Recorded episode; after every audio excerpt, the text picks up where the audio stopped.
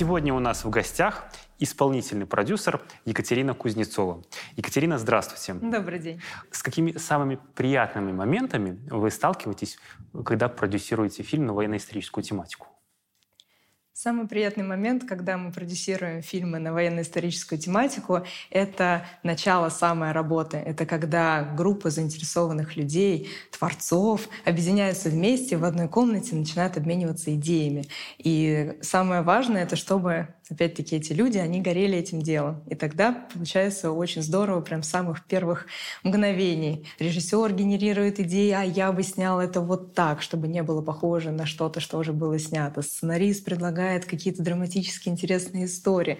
Продюсеры сразу объединяются, говорят, да, давайте делать. А как же конфликты в творческом коллективе?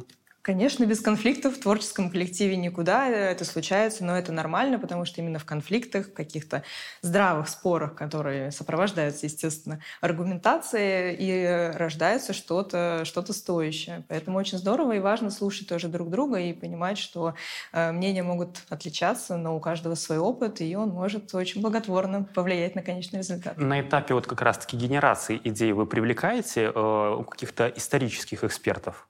Безусловно, без э, привлечения исторических экспертов фильм не может э, быть эм, достоверным, да, и, конечно же, э, ни одна кинокомпания, мне кажется, не может решиться на то, чтобы создать именно военно-исторический фильм, просто выдуманный или основанный на, на чем-то непонятном, да, то есть это либо какая-то книга, в основу которой именно эм, ну, ложится какая-то история, и она идет уже там, собственно, таким главным источником информации, либо это эксперты, которые, собственно, были очевидцами, либо близкими к тем событиям. В общем, э, без этого я считаю, что просто невозможно создавать такие фильмы, тем более для молодежи, потому что если ты где-то допускаешь какую-то ошибку, оплошность, опять же, ту, которую ты не можешь доказать, где ты взял эту информацию, то, получается, грош цена твоей работе. Давайте немножко вот конкретизируем. Насколько я знаю, вы являетесь продюсером э, фильма «Любовь под грифом «Секретно». А, вот вы продюсировали этот фильм. Расскажите, э, как раз-таки в чем заключалась именно ваша работа и э, каких экспертов привлекали вот в этом фильме вы? Любовь под грифом «секретно» — это совершенно удивительная работа, и, наверное, это первый опыт для продюсерского центра «Динамо» — создание фильма не совсем об исторической, именно о спортивной, э, о спортивной личности да, в истории нашей страны, а какая-то такая история про любовь, и вроде звучит, знаете, так как-то, э, может быть, не как документальное кино, однако это потрясающая история взаимоотношений конькобежки Римы Жуковой и главы внешней разведки Павла Фитина во времена сложной такой исторической перипетии да, в нашей стране, собственно, во, во времена Второй мировой войны и уже после нее.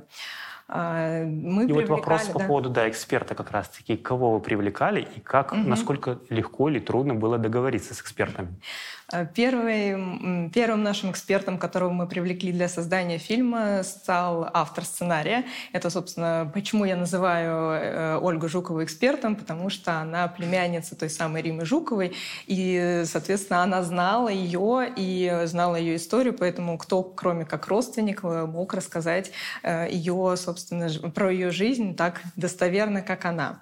Что касается военного аспекта, да, именно вот э, что касается Павла Фитина, такая неоднозначная однозначные фигуры, и вообще э, служба внешней разведки рассекретила какую-то большую часть данных только в 2020 году э, в столетний юбилей, собственно, службы внешней разведки. До этого очень много что было Э, закрыто да, и недоступно. У нас был замечательный эксперт, это заместитель главы, так скажем, российской газеты Николай Долгополов. И он у нас присутствует в фильме и давал нам максимально подробную, интересную информацию именно про службу самого Павла Фитина.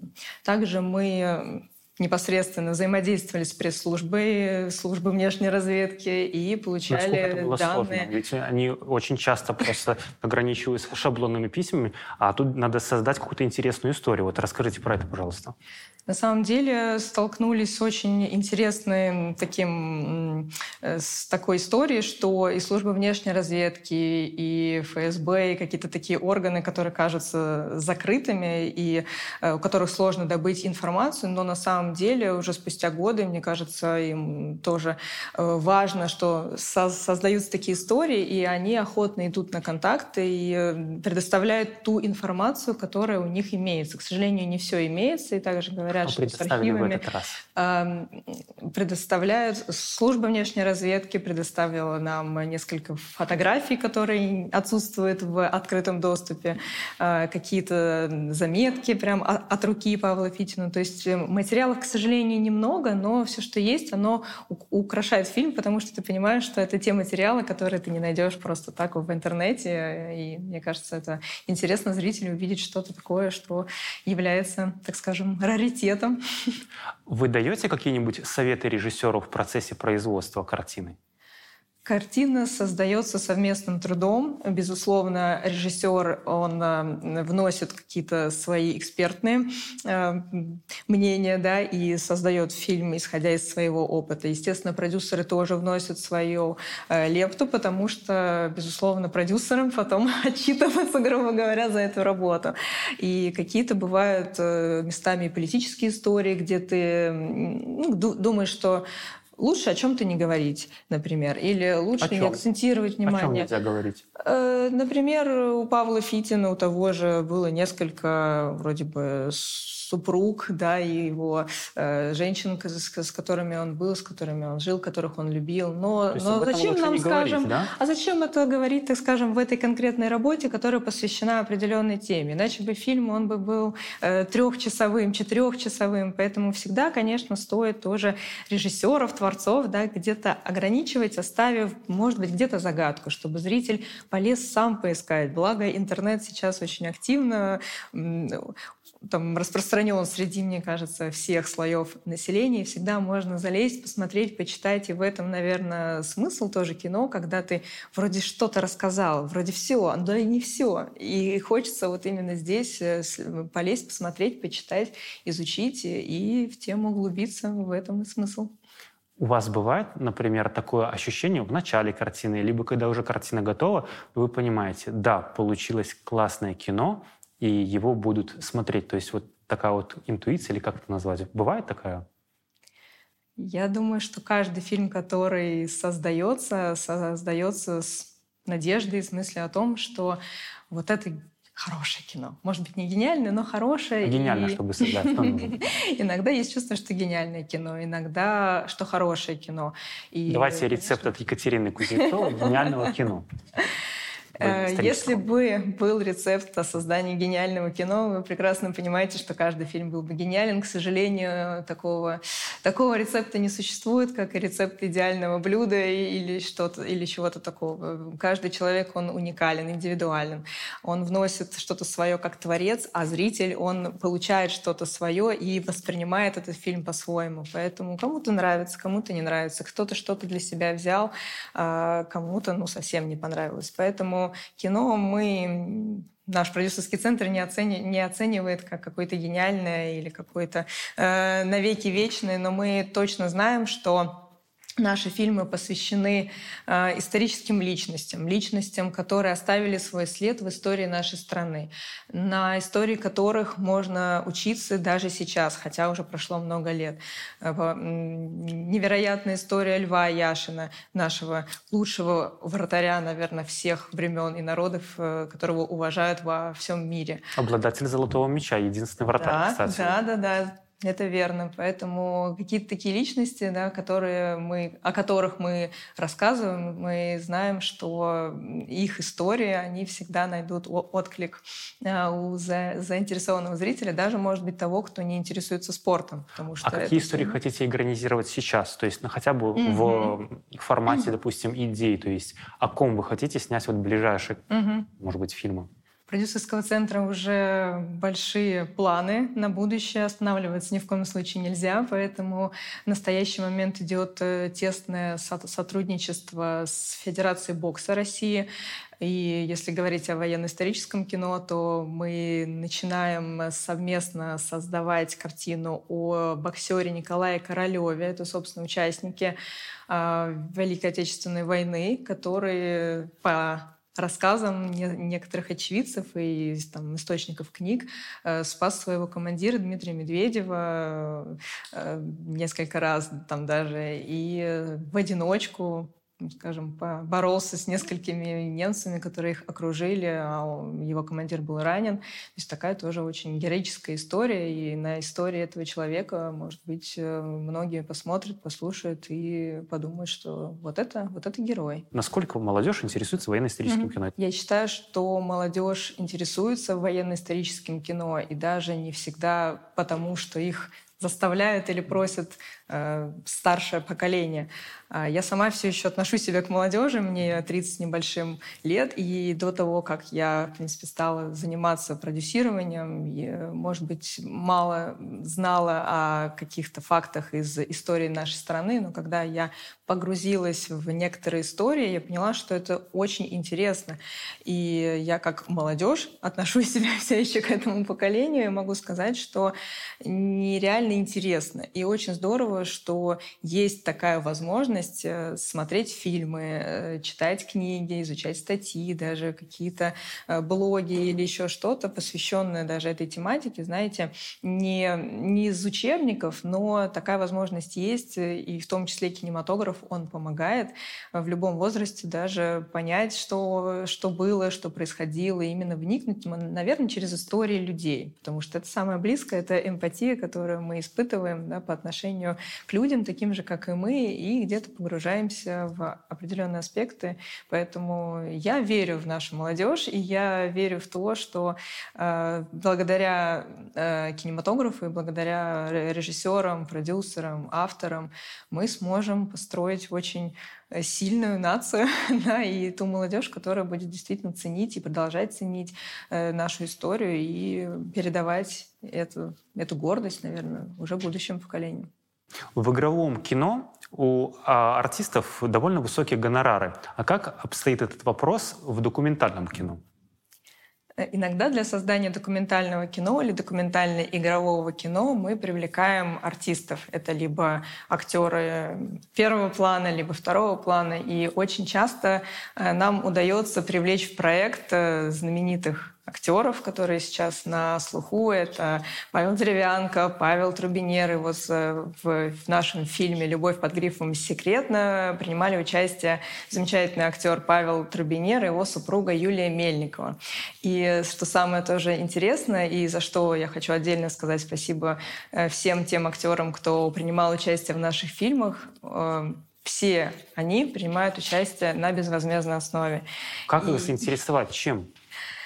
Все они интересуются именно самой темой, самим проектом. И, если честно, долго их даже уговаривать не приходится. И, наверное, уже исходя из их опыта, из-за того, что они могут себе позволить и коммерческие, и некоммерческие проекты, иногда они выбирают э, даже такие социально значимые тематики. Э, благо, в документальном кино не нужно делать, так скажем, снимать много там много материала и задействовать актера на большое количество смен, поэтому одну-две смены они могут себе позволить и с радостью принимают участие в наших проектах. Еще раз хочу сказать им за это огромное спасибо.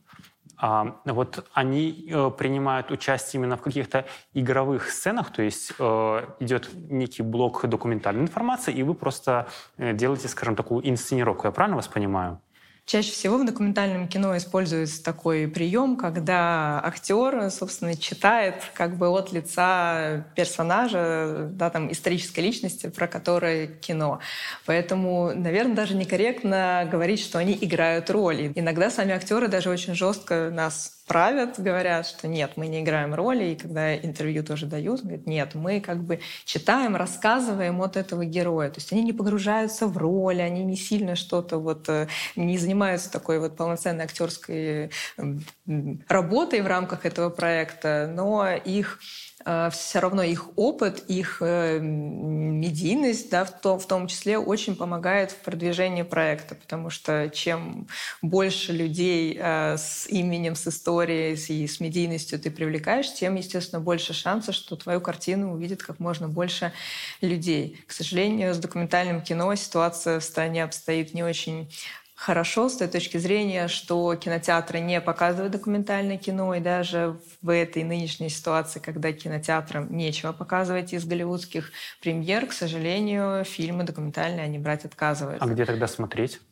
Смотреть фильмы можно в настоящий момент э, в онлайн-кинотеатрах, э, но, опять же, да, это по выбору тематики. Наши спортивные фильмы активно, в принципе, берут, и их можно посмотреть на всех э, онлайн-площадках нашей страны. Также можно пытаться попасть в телеканалы, так скажем, то есть договориться с некоторыми тематическими каналами, которые могут показывать эти фильмы. Выходы есть, либо тот же самый интернет, если картина создана создается, и ты понимаешь, что никакими способами, либо она очень экстравагантная, либо она очень такая сложная, противоречивая, то да, есть всегда интернет, э, в котором можно разместить свое, свое кино. Если ты новичок, дебютант, э, то хотя бы для какого-то портфолио, для начала можно пытаться делать это таким образом.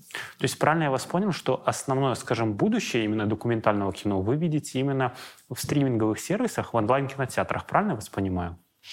Сложно говорить о будущем документального кино. Здесь, скорее всего, потребуется какая-то поддержка от государства. И я знаю, что она уже, она уже развивается, так скажем, более активными темпами. Если сейчас Минкульт, например, поддерживает документальные фильмы в размере до 70% от общей стоимости проекта, то с недавних пор было принято решение, что, вот, по-моему, следующий конкурс уже будет со стопроцентным финансированием. Это как раз-таки сделано для того, чтобы была возможность делать э, это кино и создавать его, потому что э, документальное кино не приносит прибыли, по большей части. Это социальный такой максимальный проект, и я думаю, что наше государство уже это понимает и делает все возможное, чтобы этот жанр, в принципе, не, не исчезал и продолжал развиваться. Для того, чтобы поддерживать авторов, да, необходимо понимать, что финансирование и ожидание прибыли с проката, конечно же,